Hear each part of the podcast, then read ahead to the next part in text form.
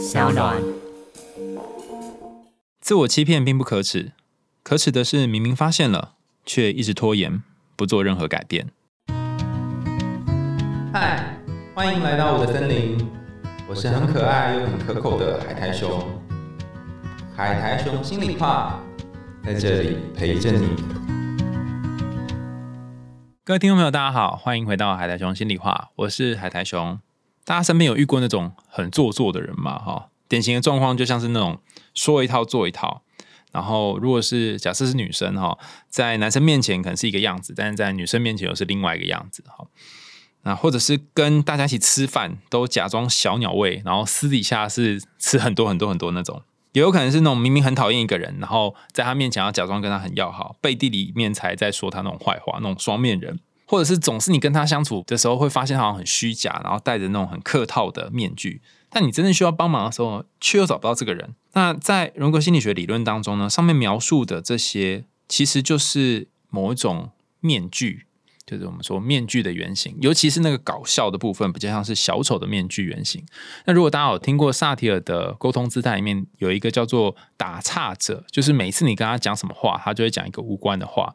那打岔者这个听起来很烂嘛，但他是一个很重要的角色哦，因为你看一些综艺节目或者一些搞笑的的影片，它通常会有一个让你意外或者是让你哈很无厘头的画面，这通常就是打岔者正在运作当中。那也是我们刚刚说那个小丑的。原型哈，所以在一些气氛很严肃的时候，或者是状况好像呃大家不知道该怎么办的时候，打岔者出现，有机会可以让大家会心一笑。可是如果一个人他永远都是在这个打岔者的样子，就是永远都是像小丑这边丢丢丢丢球，然后诶吼，然后就很想要打他，因为他就没有那个震惊的时候，甚至是你没有办法看到这个小丑的面具下面真正的样子是什么。我们有些时候的确要扮演像是小丑一般的角色，不论是维持场面的和谐，或者是让大家开心。但是长期下来呢，那个面具可能会粘在自己的脸上，然后拔不下来。不管如何，这个小丑面具是重要的。那我们要怎么好好利用这个小丑的面具呢？那讲到面具，有想到那个之前我们在上 person 啊，就是人格面具的课程的时候，有讲到一个古人叫做兰陵王，不知道大家有印象吗？哈，兰陵王他。当时在打仗的时候，就因为他长得很俊美，就很像那种毕业楼里面会出现的那种俊美的男生，然后敌人看到他都不会害怕，所以他为了要避免就是自己太帅，然后会把这些敌人都全部吸引过来，所以他就会戴上一个很丑陋的面具，然后很像恶鬼这样很凶猛，然后让大家害怕，那就会戴在脸上啊。我记得那时候上课的时候，老师就跟我们说，可你要。记得哦，如果这个面具太太久哈，可能就粘在你的脸上，你也再也没有办法呈现那个真实的自己。那怎样才可以避免面具粘在脸上呢？而怎样才可以让自己适时的戴上面具跟脱下面具呢？你可以想象你在公司的时候是戴面具上班，还是脱面具上班呢？那回家的时候有没有脱掉呢？甚至有些人会告诉我说，他回家的时候把车子开到他家停车场，然后会。先让自己静坐一下子，然后感觉那个面具掉下来之后，才会回到家里面。那也有一些女生是说，她回家卸完妆之后，等于会把自己的面具卸下来。然后你可以感觉一下，你什么时候戴面具，什么时候脱面具。好，今天要跟大家谈的这个跟面具有关的故事呢，就是大家很熟悉的故事，叫做《国王的新衣》。可能大家都只记得国王没穿衣服的画面，然后再就什么都不记得了哈。今天要跟大家分享的故事呢，是《国王的新衣》哈，它其实就是一个很典型的面具嘛。你身上面穿了一件衣服，那这个衣服呢，可能给大家有某种印象，然后你觉得这个蛮不错的，它也跟我们今天谈的主题有关。好，不过要在讲这个故事之前呢。请大家思考两件事哈。第一个是，你为什么会这么讨厌做作的人？你看到做作的人很讨厌吗？那为什么？第二个是，如果你意识到自己经常在做自我欺骗这件事情，那么该怎么办才好？好，那我们要准备讲这故事喽。大家可以找一个舒适的位置坐下来。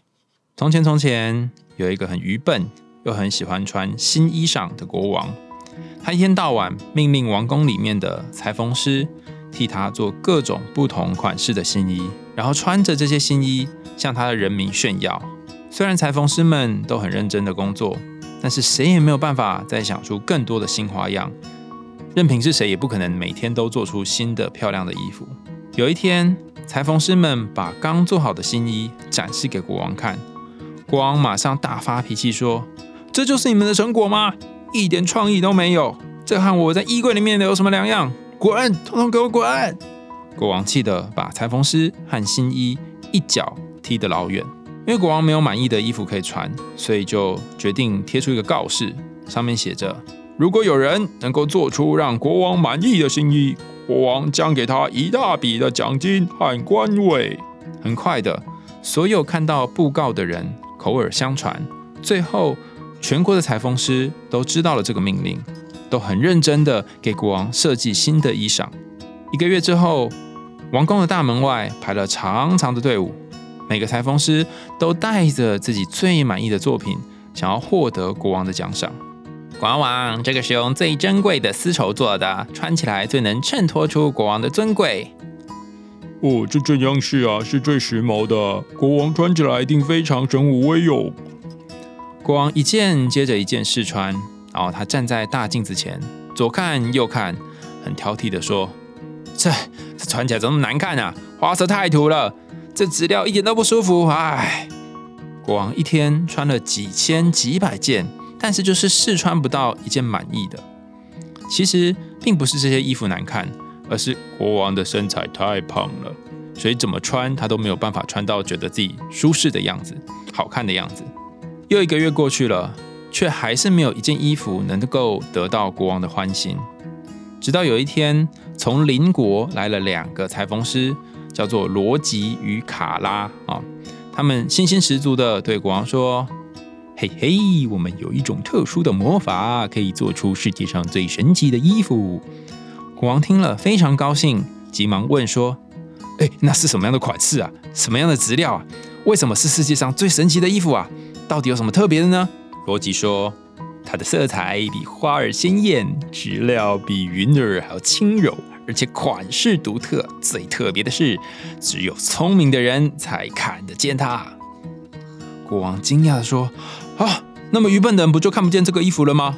卡拉说：“是啊，所以我说它是一件神奇的衣服。”国王高兴的说：“太棒了！那我只要穿上你们缝制的衣服，我是不是就可以分辨那些大臣们哪些是聪明的大臣，哪些是不可任用的蠢蛋了吗？”卡拉跟罗吉呢，向国王领了一大笔钱，然后就开始关起门工作了。不过，从来没有人看到他们真正在做些什么。一个月过去了，国王又想要穿新衣服了。国王就越想越心急，他心想：“哎，我那个神奇的衣服，不知道做好了没有啊？”忍不住想要亲自去看看裁缝师织布的情形。但是想了一想，国王又不敢去了，因为他怕万一看不见那块布。不就等于告诉大家自己是一个傻瓜国王吗？所以他还是派一个诚实的大臣，叫做格林，派格林去看看。格林奉命去查看裁缝师工作的情形，他心里也很害怕。他想说，万一自己看不见布料，不就会被大家给嘲笑了吗？格林在门外紧张的一颗心砰砰砰砰扑通扑通的跳，不过还是鼓起勇气走进织布房，大声的说：“两位裁缝师。”工作的如何了？国王急着想穿神奇的新衣呢。卡拉笑嘻嘻地说：“嘿，我们日夜赶工，都快织好了。您看这布料的花色和花纹多么的鲜艳呐！”格林上前一看，哎呀，糟糕了，因为织布机上什么也没有啊！他惊讶的揉揉眼睛，还是空空的一片。罗吉指着织布机，得意洋洋地说。尊贵的大人啊，你看是不是很漂亮啊？我想国王一定会很满意的，你说是不是呢？格林整个呆掉了，傻爆眼。他吞吞吐吐了半天，才大声的说：“太太太太漂亮了！我我我我看了都傻了眼，不知道该怎么赞美了。”格林不希望被当作傻瓜，所以只好不停的赞美。裁缝师卡拉说：“嘿，请大人报告国王，说我们很快就会完成了。”格林马上赶回皇宫回报国王，他心里其实超级紧张的，他不敢说实话，只好假装看见布料了。他说了生平第一次的谎言，他赞美的跟国王说：“禀告陛下，那块布真的很漂亮，颜色鲜艳，花样精致，布面柔滑，而且好像会发光呢。我从来没见过那么漂亮的布料。”国王开心极了。但是生平第一次说谎的格林早就已经吓出一身冷汗来了。过了两天，国王又等不及了，他又派了一名平日以聪明著称的大臣，叫做布朗，去查看进度。这位聪明大臣看到织布机上什么也没有的时候，吓出了一身冷汗，因为从来没有人会认为大臣格林比他更聪明。如果大臣格林都可以看见了，自己看不见，那不代表自己是笨蛋吗？所以他不敢承认自己看不见，只好不断的赞美：“哇，多么神奇的布料啊！”聪明的布朗回报国王说：“陛下，您真有福气。”能穿那种高贵布料做成的衣服，全国人民看了一定都会高呼“国王万岁”的。国王说：“哎，你看得见那个布料哦？啊，证明你的确是个聪明人，很好，很好。”布朗听见国王夸赞他，紧张的冷汗直流。当然，那是因为他也没有看见那件神奇的衣服。奇怪，我觉得这个国家的大臣好像都会流冷汗哦。那个是不是冷气开的有点不太够哦？已经流了两次冷汗了。国王觉得很开心，他内心想说：“啊，那些家伙都可以看见，那我一定也可以看得见啊！毕竟我的脑子比他们聪明多了。”所以国王很自信的笑了。国王有了信心之后呢，就带着侍卫浩浩荡荡的出宫，准备亲自去查看裁缝师织布的情形。几个开路的随从呢，抢先进步织布坊，通知说：“哎，两位裁缝师辛苦喽，国王亲自来看你们工作的情形哦。”两位裁缝师说。几位聪明的军爷，你们先来瞧瞧吧，开开眼界吧。这个布料这么美，这么柔，我保证你们从来没有看过。那些那些随众们，你看看我，我看看你，谁也没有看见什么东西，但却没有人敢承认。大家都同声赞美说：“哇，好奇特的料子啊！”国王笑眯眯地走进织布房，睁大眼睛一看，他又吓得冷汗直流。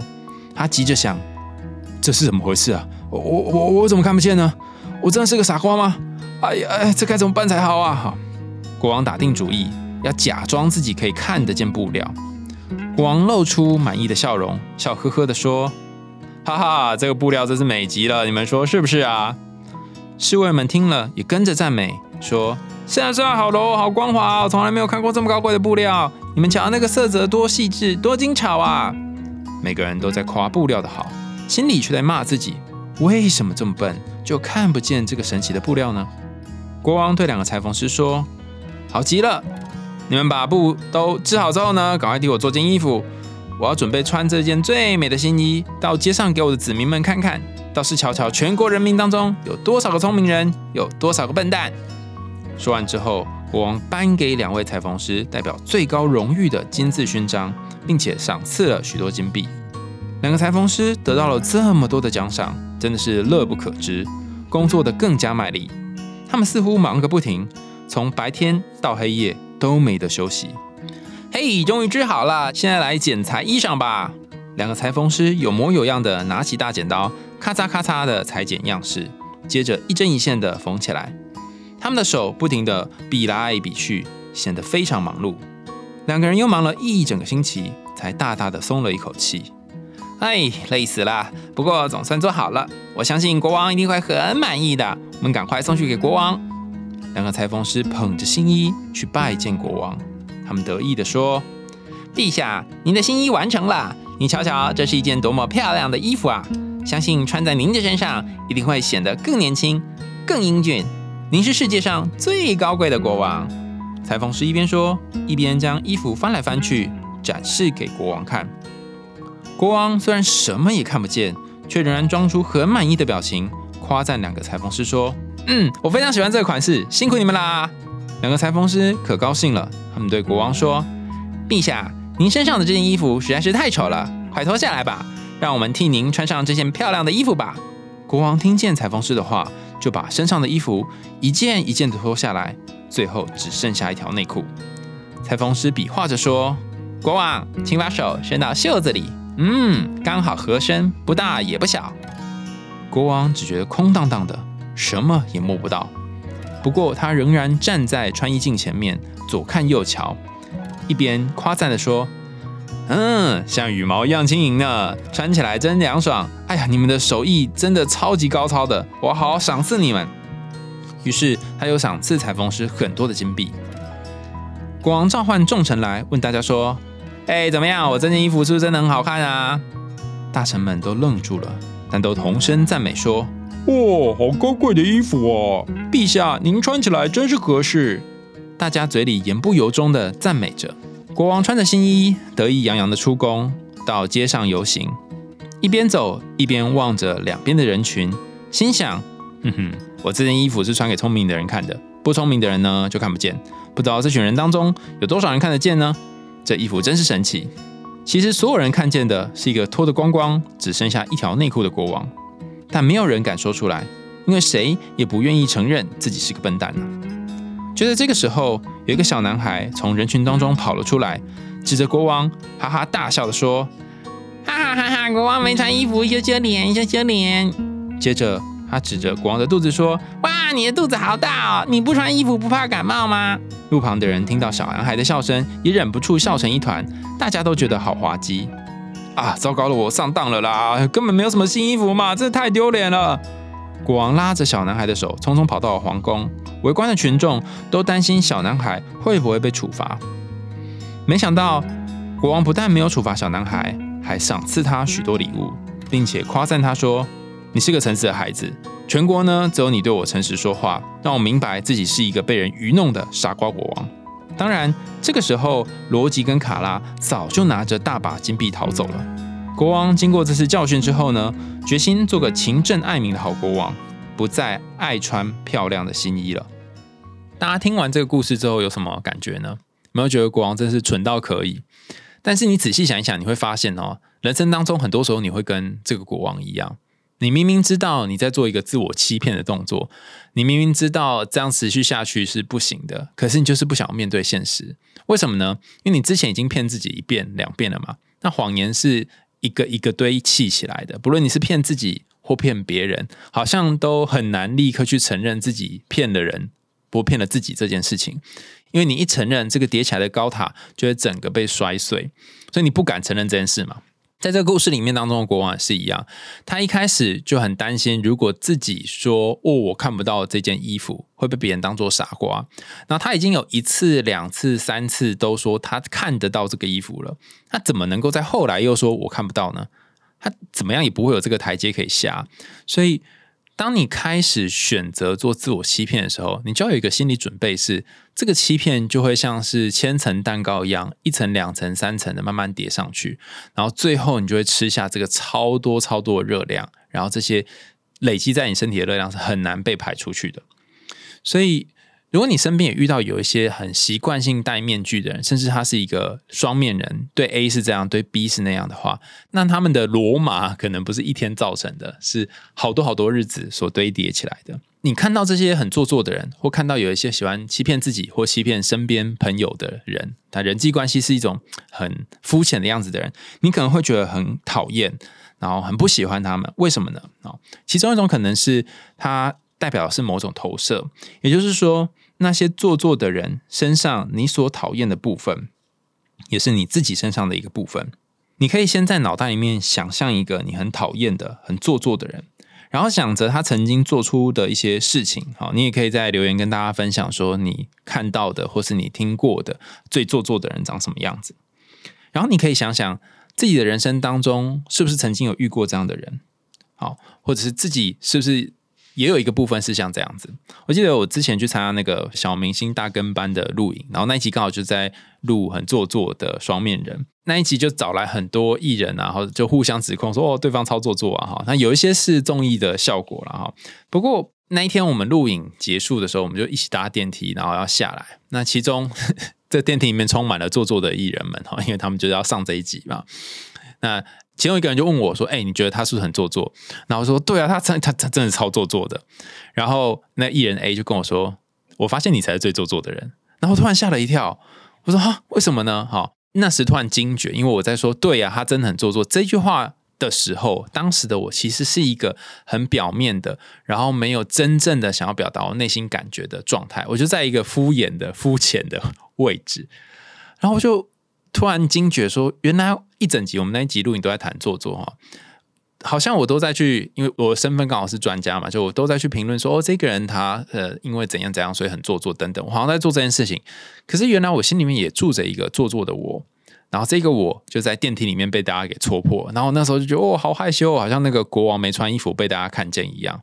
但也因为知道了这件事情，我才发现说，哦，原来每个人身上都有一个假的跟做作的部分，包含这一个故事里面的所有的大臣，他们为了要显现自己聪明，所以就得要弄出一个好像自己看得到的样子。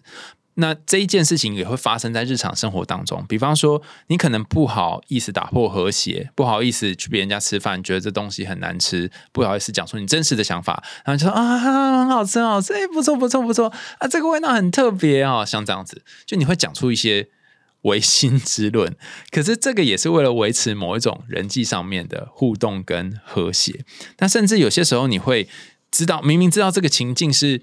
你不想要的，可是你会勉强自己待在这个地方，然后做出那种尴尬又不失礼貌的微笑。因为我觉得，虽然讲难听是做作了，但是这个维持表面的这个样子，这个面具本身也很重要。那第二个我要跟大家分享是有关于做作这件事情哈，男生女生有一些不同的差别。举例来说，在成长过程当中。男生只要遇到一些争执，或者是有些需要争吵的东西，可能就会动手啊，然后互相开始看对方不爽啊啊！在国高中的时候，可能就直接来。可能女生会比较可以去操纵一些人际上面的东西，比方小团体啊、排挤啊等等。那当然也有可能是，如果是一群女生跟一群男生的时候，一群男生如果整个班都是男生，也可能会做出排挤的行为。就像我之前跟大家分享，高中的时候，呃，我们班上有人在做这个排挤跟霸凌的行为是一样的。好，那但是相形之下呢，在成长的过程里面，女生会容易被训练成一定要会察言观色，或是一定要会看对方的表情来行事。如果没有办法做出这件事情的话，她反而会被其他的女生们排挤。举一个最简单的例子来讲，哈，你可以到任何一个男生的社群下面留言，哈，就是看他们的留言，男生朋友的留言跟女生社群的女生朋友留言，你会发现有很大的不同，好。比方说，今天有一个男生他穿一件很帅的衣服，他的男生朋友就在下面留言说：“干这好丑哦，这你穿这样的太蠢了吧，哈，这根本就像是吃到屎吧之类，就会留一些很奇怪的干话。”但如果一个女生穿了很漂亮的衣服，然后在下面留言的话，你看他们的留言，他女生朋友就会说：“哇，好美哦，好漂亮哦，我也想要买，在哪里买的？一定要带我去买哦。”哈，大概就是这一类的留言，就两个留言是很不一样的结果。那我觉得这也是一种嗯。社会的风气好像男生就要有一点男子气概，然后女生就是要维持某一种和谐。那这个刻板印象就灌输在两个人当中。那所以，如果你今天跟一群女生一起出去，其中一个女生说她不想要吃某个东西，或者她觉得你身上衣服很丑，她直接讲她内心的感觉的话，她反而会被这群人给排挤。所以你可以看到男生跟女生的留言状况可能是蛮不一样，也就是我们社会期待一个男生想要表现出来的样子跟女生是蛮蛮不同的。好，但是不论如何，不论是男子气概的面具，或者是那种迎合大家的面具，也是一个必要的面具。第三个想要跟大家分享的是，在这个故事里面，每一次每一次国王在称赞罗辑跟卡拉的时候。就算他没有看到那件衣服，他也会付出一笔金币跟一笔奖赏，而且这一笔奖赏最后是没有拿回来的，因为这两个人就卷款逃跑了嘛，哈。所以这一段要讲的是说，当你在做自我欺骗、戴面具或欺骗别人的时候，一次两次可能还好，长期下来你会被消耗大量的金币，这金币就是你的时间，还有很多你所珍贵的东西。比方说，你可能没有很喜欢某个朋友，可是你却跟他出去，假装跟他很要好。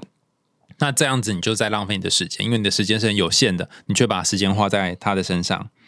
那另外一件事情是，你在做这种把金币给对方的过程当中，其实你也是在助长自己戴面具的过程。例如说，你不是很喜欢这个人，但是你却要跟他出去，然后久了之后，你可能就会勉强说好了，好了，好了，然后这面具就越戴越深，越戴越深。我举个例子来说好了，就是我之前有一个朋友跟他出去的时候，发现他超会抱怨，抱怨王。我们有一次去嘉义吧，嘉义去吃美食，三日游。那我们吃了大概有七八家店，但不论是到哪一家店啊，他都会抱怨哦，这个油花太太多了，或是这个呃葱放太少，反正他就是什么都要抱怨，对。然后抱怨他的原生家庭，抱怨他身边的人，然后抱怨我们行程没有安排好什么的，一直抱怨哦。所以在他旁边相处非常的辛苦，然后你就觉得哦好累，我为什么跟他出来玩？那。我刚刚出来玩一阵子之后呢，后来有有几次我还是继续跟他出去玩，然后每次他都一样抱怨哦。有一天我就突然在夜阑人静的时候哈，就认真思考这件事情。我到底是为什么要这样作践自己啊？就我为什么一定要跟一个爱抱怨的人出来玩，而且要玩这么多次？然后我不能约别人嘛，一定要约他吗？那后来我就减少跟他一起出来的频率。我发现一件事情，就是哇，世界变安静了。我本来就耳鸣嘛，然后就。就是好像终于可以听到耳鸣的声音了，因为之前跟他出去的时候都是听他在抱怨。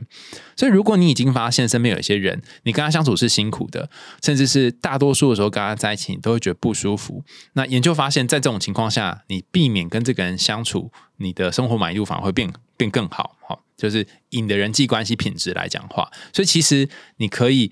让你的人生花在更多和你相处起来会舒服的人身边，包含你关注那些让你觉得舒服的人，可能会好一点。但有人会说：“哎，可是你这样不就活在舒适圈里面吗？”这个有点不一样。我觉得要区分成三个。第一个是你跟他在一起，你发现相处的时候，你会觉得：“哎，好像他都说一些好话，然后你也觉得很舒服、很自在。”那这种可能就是舒适圈，然后你也不会有任何长进。那另外一端哈，就是光谱的另外一端，是他不断的批评你，不断指责你，或不断讲一些。负能量的话，然后你跟他在一起，你觉得很不舒服，都是一些垃圾在这个里面，然后你也觉得很累。但还有一种人是介于中间的哈，他讲的一些话你可能不是很赞同，可他提出了一些观点，你觉得咦，怎么可以这样想？那。或者是他虽然跟你生活圈不一样，习惯也不同，跟他出去你会有一点辛苦，可是诶，你又可以探索到一些新的世界，认识新的人，所以这个我就觉得介于中间。那跨出舒适圈，不是说你要一跨就跨到地狱圈里面哈，你可能到中间那个你觉得还可以忍受，但是又有一些新体验的地方。那我觉得国王就是一个呃没有办法跨出舒适圈的人，所以他之前都一直在那个大家的。呃，称赞啊，然后鼓励啊，包围当中，然后最后才发现被大家被那个小男孩给取笑了。有些时候哈，你在欺骗你自己的时候，你会需要一个人当头棒喝打醒你。如果你朋友在旁边就是瞎挺 瞎挺你一番哈，你可能一开始会觉得很不错，有一个人挺我。可是久了之后，他等于是在附和你那个自我欺骗的声音。比方说，我之前遇过一个朋友哈，他跟她跟一个男生在一起大概三年的过程当中，这男生都不断的劈腿，不断跟不同的人呃发生关系。那我这个朋友呢，她身边也有一些其他姐妹，这些姐妹们都说这个男生很烂，然后叫她跟他赶快分开。可是。可是其中有一个姐妹呢，她很特别，她就是不论如何都会去挺我那个朋友。然后我朋友每次失恋，然后难过，然后要复合的时候都找她。然后她后来就劝他说：“好，我们复合。”然后陪她去跟这个男友复合，这样。所以这段关系就是本来好像交往半年就开始发现对方劈腿，可是他就这样分分合，分分合合，分分合合，然后一直持续了三年多。那到最后终于两个人正式分开的时候，我这个朋友呢就跟那个一直瞎挺他的姐妹说。其实我蛮感谢你，每次当我很难过的时候，你都愿意陪我。可是现在想一想，我觉得你也蛮可恶的。那我觉得要讲对自己好姐妹讲出这段话啊，其实很不容易，因为她等于是很直接的就帮对方洗一个脸这样啊。她说：“我觉得你也蛮可恶的，就你明明也知道说她其实对我是不好的，那你为什么要这样子不断的帮她说话，然后欺骗我这样？”那那个家庭的姐妹呢，就跟她说，她讲的蛮感人。她说。我知道，我知道你身边的人都不挺你。我想要当那个唯一可以挺你的人。就算我看到的事实的确跟他们一样，就知道这是个渣男，但是我不想要你身边都没有人。我我如果是我哈，现场听到这个，我应该很感动吧哈。但我那个朋友他也真的是，我觉得他可能醒了，所以他讲话也讲的很很直接。他就说：“我当然希望有人可以挺我，可是我也希望我身边有一些。”可以看见事实的人给我当头棒喝，然后我很感谢你那时候挺我。可是我其实更想要看到是事实。那他那个朋友就 就讲了一句更狠的话，他就说：“嗯，可是你觉得我那时候告诉你事实，你会接受吗？”然后他才恍然大悟，他发现原来一直以来他都说那个朋友这样挺他，瞎挺他，他这样做有点不太对，好像都没有把他打醒。可是自己愿意醒吗？所以这又是一个问题。以我这个朋友的故事呢，就想要奉劝大家说：如果你是那个国王哈，真正重要的不是你身边这些大臣他们说了什么话，或是他们愿不愿意跟你说实话，而是你自己愿不愿意跟你自己说实话。就算他们都跟你讲实话，你可能也觉得他是笨蛋，所以他看不到。你要愿意跟你讲实话，承认这个东西在那里，那么这个承认本身才能带你脱离苦海，否则你就会一直卡在这当中。那第二段要跟大家分享是有关于公我这件事，公我叫做 public self 哈。那我记得我刚开始在念心理学的时候，就是我第一个碰到的理论哈，好像学弟那时候做研究的时候，有关于公我跟私我的研究。好，它指的是说你在大家面前，公就是公家的公，然后私就是私人私哈。我们有两个部分的我，一个是公家的我，一个是私私底下的我。大家可以把它想象成是在外表 public 这个 self 跟。呃，私底下的这个 self，那在大家面前，你可能会呈现出某一个样子，这个样子可能不是你真实的样子，那甚至你可能会有一点 gay 归 gay 管啊，就忙像前面讲那个做作的这个样子。可是由于要生存哦，所以你没有办法让这个公共的你呃毁灭掉，因为毁掉就 GG 了哈。万一这个呃你在公司的形象或偶包呃消失了，该怎么办？我不知道大家有没有遇过那种公司里面有一些人哦，讲话就是很拍马屁，然后呃手腕很好，然后你就觉得哦，这个人看起来好好讨厌哦。但是你在公司是不是也有一个你自己的形象呢？你愿意把这个形象给拿下来吗？好，好，那刚刚讲都对应到 public self 里的另外一个叫做私我哈，private self 就是私底下的我。可是实际上除了这个之外呢，还有一个我叫做群体我，叫做 collective self 那个。Collective 就是组合的那个字了哈，叫做群体我。那这三个我都跟自尊有关哈。那我先讲第一个哈，呃，公我就是 Public Self，它通常都跟获得社会赞许，就大家鼓励你，然后大家说你很棒有关。所以在国王的心意里面，这个故事里，就是其实是公我很大的故事，他 always 都获得。大臣们、其他人的赞许。当你希望获得别人很多的掌声跟星星、爱心的时候，你就会把你的公我活得很大。就像是有些人，他每天就活在 IG、活在 Facebook、活在抖音的世界里面，去追求那些一颗又一颗的爱心。我之前好像在某个动态有看到，我不确定是不是蔡康永说哈，就我没有查证啊，但是我看到那句话，我觉得他写的蛮好。他说。其实那些不需要每天更新社群动态的人，他们才是真正幸福的人。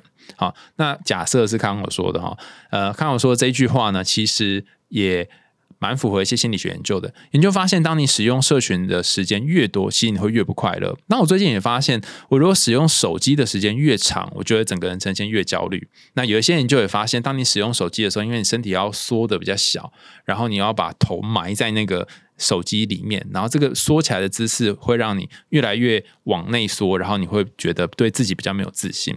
所以整体上来说，哈，就是如果你 always 困在这个社群或是社会赞许的按爱心的世界里面呢，你可能就是一直在活你的公我。那公我呢，它之所以可以活出来，之所以可以变成一个我的原因，是因为它是对于你身边其他人的一种连结，而且这些其他人不是。不是随便的一个人，他是一些有意义的他人。比方说，你在社群里面，你发一个现实动态，外面是绿色圈圈，表示是你的好朋友才看得到嘛？他就是你的有意义他人、重要他人。那如果你在这个绿色圈圈里面有一些人，就是你的好朋友们，给你回应。那这些回应可能比起你发一个红色圈圈或拍一个大家会看到的线动，更让你觉得重要，因为它不是一个路人甲而已。那这通常跟自我呈现哦，心理学里面讲自我呈现 （self presentation） 跟印象管理 （impression management）。有关哈，就是你想要在大家面前弄成什么样的偶包的形象。如果你想要让大家面前呈现出你是一个很有钱的人，那你可能就会一天到晚拍名车手表。如果想要在大家面前呈现出你是一个很努力认真工作的人，你就会贴出你这周的工作的时数，还有你接案的数量等等哈。所以就看你想要给大家的。印象事实上长什么样子？它简单的说就是一个社会的我啦，我在外在社会所看出来的这个样子。那因为我们一天当中有很多时间需要做这件事情，包含在故事里面的国王也是哈，他需要有这个出巡、出游的时间，所以他也在经营这个公众的我，所以你会觉得好像。一整天里面，可能二十四小时扣掉睡觉，还有十六小时。这十六小时里面有可能十几个小时都在做公我的样子。但是私底下那个 private self 也很重要。为什么呢？因为 private self 就是那个私我哈，是获得个人成就、个人自我评价自己过得好不好的基础上面。比方说，你可能有个案子，你做完之后你自己很满意，但是送出去之后，你的呃主管或是其他人不满意。那这时候你的私底下那个我 private self 其实是喜欢的，你从当中获得那个成就感跟动机，但是呃，大家可能没有那么喜欢。那你可能会觉得，诶，那这样也还好啊，因为至少说我尽力了，然后我做了我该做的事。那我有遇过一些朋友是他在公司就当薪水小偷。他不想当薪水小偷，但是因为他的工作只等，他就只能当薪水小偷。每天就是看看书啊，然后稍微管理一下大家在干嘛，然后做一些琐事啊。因为他好像已经到了一个年资，可以不用再做什么事情的这个康长了。但他没有产出，没有真实的对公司有什么投入，他就经常觉得好害怕哦，好恐惧哦，然后好像我我都没有任何的贡献，然后就有一种无意义感。那我就问我这朋友说：“哎。”怎样你才会觉得有意义感呢？啊，他说他觉得如果有一件事情可以从头到尾他都是自己完成、自己经手，他会觉得比较有意义感。他以前做的是那个呃生产线，就做那个好像是皮包还是什么，反正他就是会动手自己经手这一整个过程。但因为现在变成都需要管理大家了，所以他就不需要做这些，他就觉得好像自己没有真的完成一个皮包，然后觉得。他不想要这样的日子，那这个就是他的私我越来越小，那个个人成就越来越小，然后只活在公我，就是大家称赞的这个领域。他管理的也不错啊，然后在这个公司的形象也很好啊，可他们并不喜欢。好，所以这个 private self 私底下我其实主要是受到自己做的好不好影响，而跟他人对你的评价比较没有影响。好，第三个我们叫做呃。那个刚刚讲 collective self 就是群体我，群体我它跟什么东西有关呢？哈，它跟群体的目标、群体的标准比较有关。那我讲一个例子，大家可能比较可以理解什么是群体我。我最近在看那个欲罢不能，哈，蛮推荐大家去看的，就是一个看了会爽的片，哈。它有分不同的版本哈，有韩国版，有美国版，然后最近推出拉丁美洲版的哈。那欲罢不能就是你在影集当中会找十名呃俊男美女，然后他们被关在一个岛上，那呃他们要好好的谈恋爱，然后不可以做爱，要这样子过十天。但因为他们都长得非常的 hot，然后每一个都是身材非常的妖艳，所以很快就会受不了哈。但有有趣的是。韩国版跟跟呃美国版跟拉丁美洲版蛮不一样。韩国版你就会发现，就像韩剧一样哈，就他们十他们根本就不需要有这个限制哦，他们十集就是很认真的，真的就在谈恋爱，不确定几天，但总之他们大部分人都在谈恋爱。那美国版呢，就会有一些会彩虹线，啊不小心就上了这样子哦，好像需要克制自己的一点欲望哈。那拉丁美洲版就很夸张，虽然规则是说不可以做爱，但他们第一集就直接开始做了，所以根本就没有不 care 那个规则，然后被扣钱这样子。好，总之我要讲这段意思就是说，他们的这一个呃欲罢不能有一个规则，规则就是加入了这个活动之后，这十天内大家会共同拥有呃十万块的美金。那如果任何人只要做爱了，就会从十万块里面扣不到几千块的。钱，所以这个钱是大家所有，而且你也不知道是谁违规，反正就只知道说我们这个钱变少了，这样。那有兴趣的大家可以去追这些影集哦，叫欲罢不能哦，石敬秀。好，那公我的意思就是说，你可以想象，就那个十万块，这个十万块是大家一起拥有的，甚至大家一起经营的，也就是说有一些。公司主管会说：“我们在同一艘船上，大家要共患难，大概是这种感觉。那如果你没有在这个公司里面有群体我的感觉，你不觉得大家在一起的话，你就会陷入那种我就做做样子的公我，或者是我就做好自己的事私我啊，我想要做有成就的部分的私我，你就会陷入这两个，而没有那个群体我。但我不知道大家有没有待过那种某一些营队啊，某些活动啊，或是你刚创业，然后跟一群人一起创业的时候那种。”呃，晚上手足胼胝，然后一个小组的组员在那边弄到很晚，然后虽然拿了很少的钱，甚至没有拿钱，但是们很开心，很愿意投入那种感觉。那这个就是那个群体，我就完成这个群体角色的要求。那你可以衡量一下，在你的人生当中，这三个我各占了多少？如果你都是公我的话，那你就是活得像国王的新衣故事里面的国王；如果你都是私我、私底下我的话，那你可能就会。对于自己做的事情比较有心流、有意义感。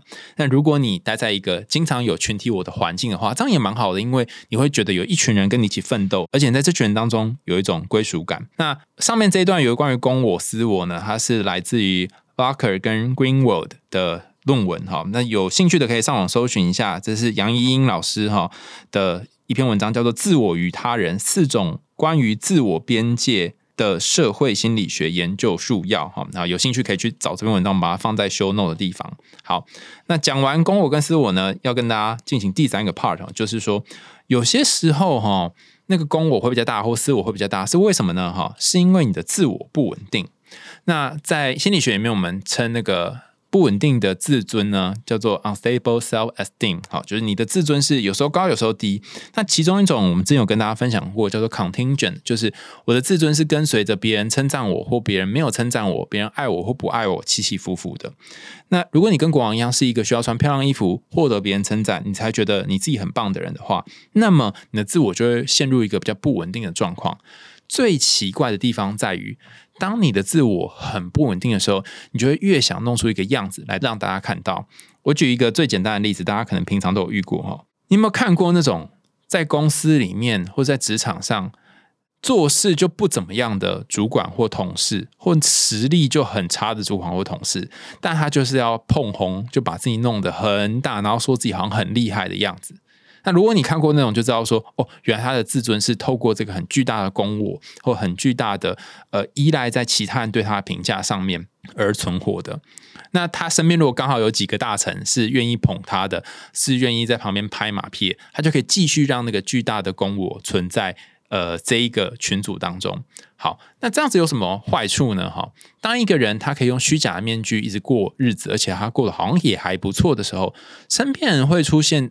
身边的人会出现一种不平衡的感觉，就是为什么他没什么实力，然后只会在那边碰轰，可是却可以赢得老板信任或赢得大家的爱戴？那为什么我这么拼命，然后做了这么多事情，却没有办法获得大家的喜欢？就会有这种不平衡的感觉，甚至可能会萌生想要离开这个地方、离开这个公司的感受。所以，如果这个人的公我太大的话，这个团体里面其他人的群体我可能就会变得更小一点，他们不想再为这个公司付出。除了讲这个自我不稳定性之外，我们回到这个故事，你会发现在故事的最后哦，有一个关键的角色叫做小孩，有一个小男孩，然后他说出了真实的话。那这一段呢，我觉得非常非常的关键哈。他讲的是什么呢？他讲的是说，当你欺骗自己到一个段落，你觉得好像不能再这样欺骗下去的时候，你要听你内心那个真实的声音。这个真实的声音通常是很残酷的，通常是会让你很想否认的。可是你愿意弯下腰来。然后去聆听那个声音，就像国王愿意停下来去听那个小男孩的声音的时候，其实这个弯下腰的过程，反而可以让你脱离那个一直以来的自我欺骗的回圈。大家可以感觉一下哦，如果你是那个国王，大家都在称赞你，然后有一个小孩这样笑你，而且是一直一直笑你，然后连同旁边的同伴一起笑你，那感觉有多丢脸。可是国王他不但没有。处罚这个小孩，他不但没有觉得丢脸，他反而是因为这个小孩才脱离了这个自我欺骗的循环，所以把他拉到真实的世界当中，就是你身边可能有一些讲不中听的话的人，而且那个感觉可能是会让你很不舒服的人。有些人他可能你知道他讲的那些话是真的，可是也很伤害你的人。那的确那个伤害也是是很真实的。那你愿不愿意把那个伤害收起来，然后感受看看这个伤害？在你人生当中有没有要告诉你些什么？有一些你没有面对的东西，是不是该趁这个时间去面对了？但当你愿意面对那个你都不敢面对的部分，这改变才变得有所可能。然后最后我要分享一下那个有关于国王很胖穿不下衣服这件事哈。诶，听起来好像就在骂胖子嘛，好，然后胖很难看呐，所以穿什么衣服都不好看哈。但其实我觉得他这里有另外一个意涵呐，哈，有一句话叫做“没有那个屁股就不要吃那个泻药”，也就是说，你没有那个身材就不要穿那个衣服，不是说胖就一定不能够穿好的衣服，而是如果你的身材是胖的身材，那你可不可能可以去穿一个？你可能的衣服，那不要是你明明身材是很胖的，但你要穿一个很瘦很瘦的衣服，然后更显现出你身上那些好像你不是很喜欢的部分，反而没有办法达到你想要的。所以每个人都有自己身材适合的的衣服，就每一个人都有你自己适合的相处的人际关系跟生活环境。举个例子，就是我之前。年轻的时候很喜欢穿那种超级紧身的衣服啊、衬衫啊，但因为随着年纪越来越大嘛，所以啤酒肚就越来越明显，然后就觉得哦，这个穿这个衬衫就那个那个扣子会绷很紧，然后常常就会掉出来这样。然后有一天我朋友就跟我说：“，你知道吗？你穿这样子哦，很像那个灌香肠的，就是香肠不都要灌紧紧的，然后一圈一圈一圈这样。他说你有一定要把自己弄成很像灌香肠吗？我就说哈，可是我很喜欢穿紧紧的衣服啊。然后他就说对啊，可是你穿紧的你会觉得舒服吗？我后来觉得诶，对，好像我也觉得不舒服诶。那我为什么要让这个不舒服来绑住我呢？然后来我就开始买稍微宽松一点的衣服。那我发现一件神奇的事情哈，当你穿很紧的衣服的时候，就其实你会看起来更胖。但如果你穿宽松的衣服，其实不一定会看起来胖，就颠覆了我的对于穿紧的衣服才是瘦的这个想法。所以这段想要跟大家分享是说，以前你可能都一直习惯要某种样子获得大家的喜欢，或者是你习惯要穿某类的衣服跟某些人相处，你才能够感觉到自己的价值。但会不会当你终于放下了那些坚持，放下了那些你想要的形象之后，你才能够找到属于自己舒服的东西呢？听完这集《国王的新衣》，大家有什么感觉呢？如果你也遇过一些很做作的人，或是你曾经自我欺骗过，甚至是你跟我一样喜欢穿很紧的衣服，然后后来改邪归正，算邪嘛哈？改正归邪，whatever。你有一些改变的人，那欢迎大家在留言告诉我们你听完这一集的想法哦。又到了节目的尾声啦，感谢大家收听，欢迎大家在 Apple Podcast 或其他留言管道告诉我你听完这集故事的想法，也欢迎大家透过 Sound 这个平台赞助阿雄我们家猫咪布瓦的罐头哦。想听更多有趣的童话故事跟心理学知识吗？海苔熊心里话，我们下次见喽，拜拜。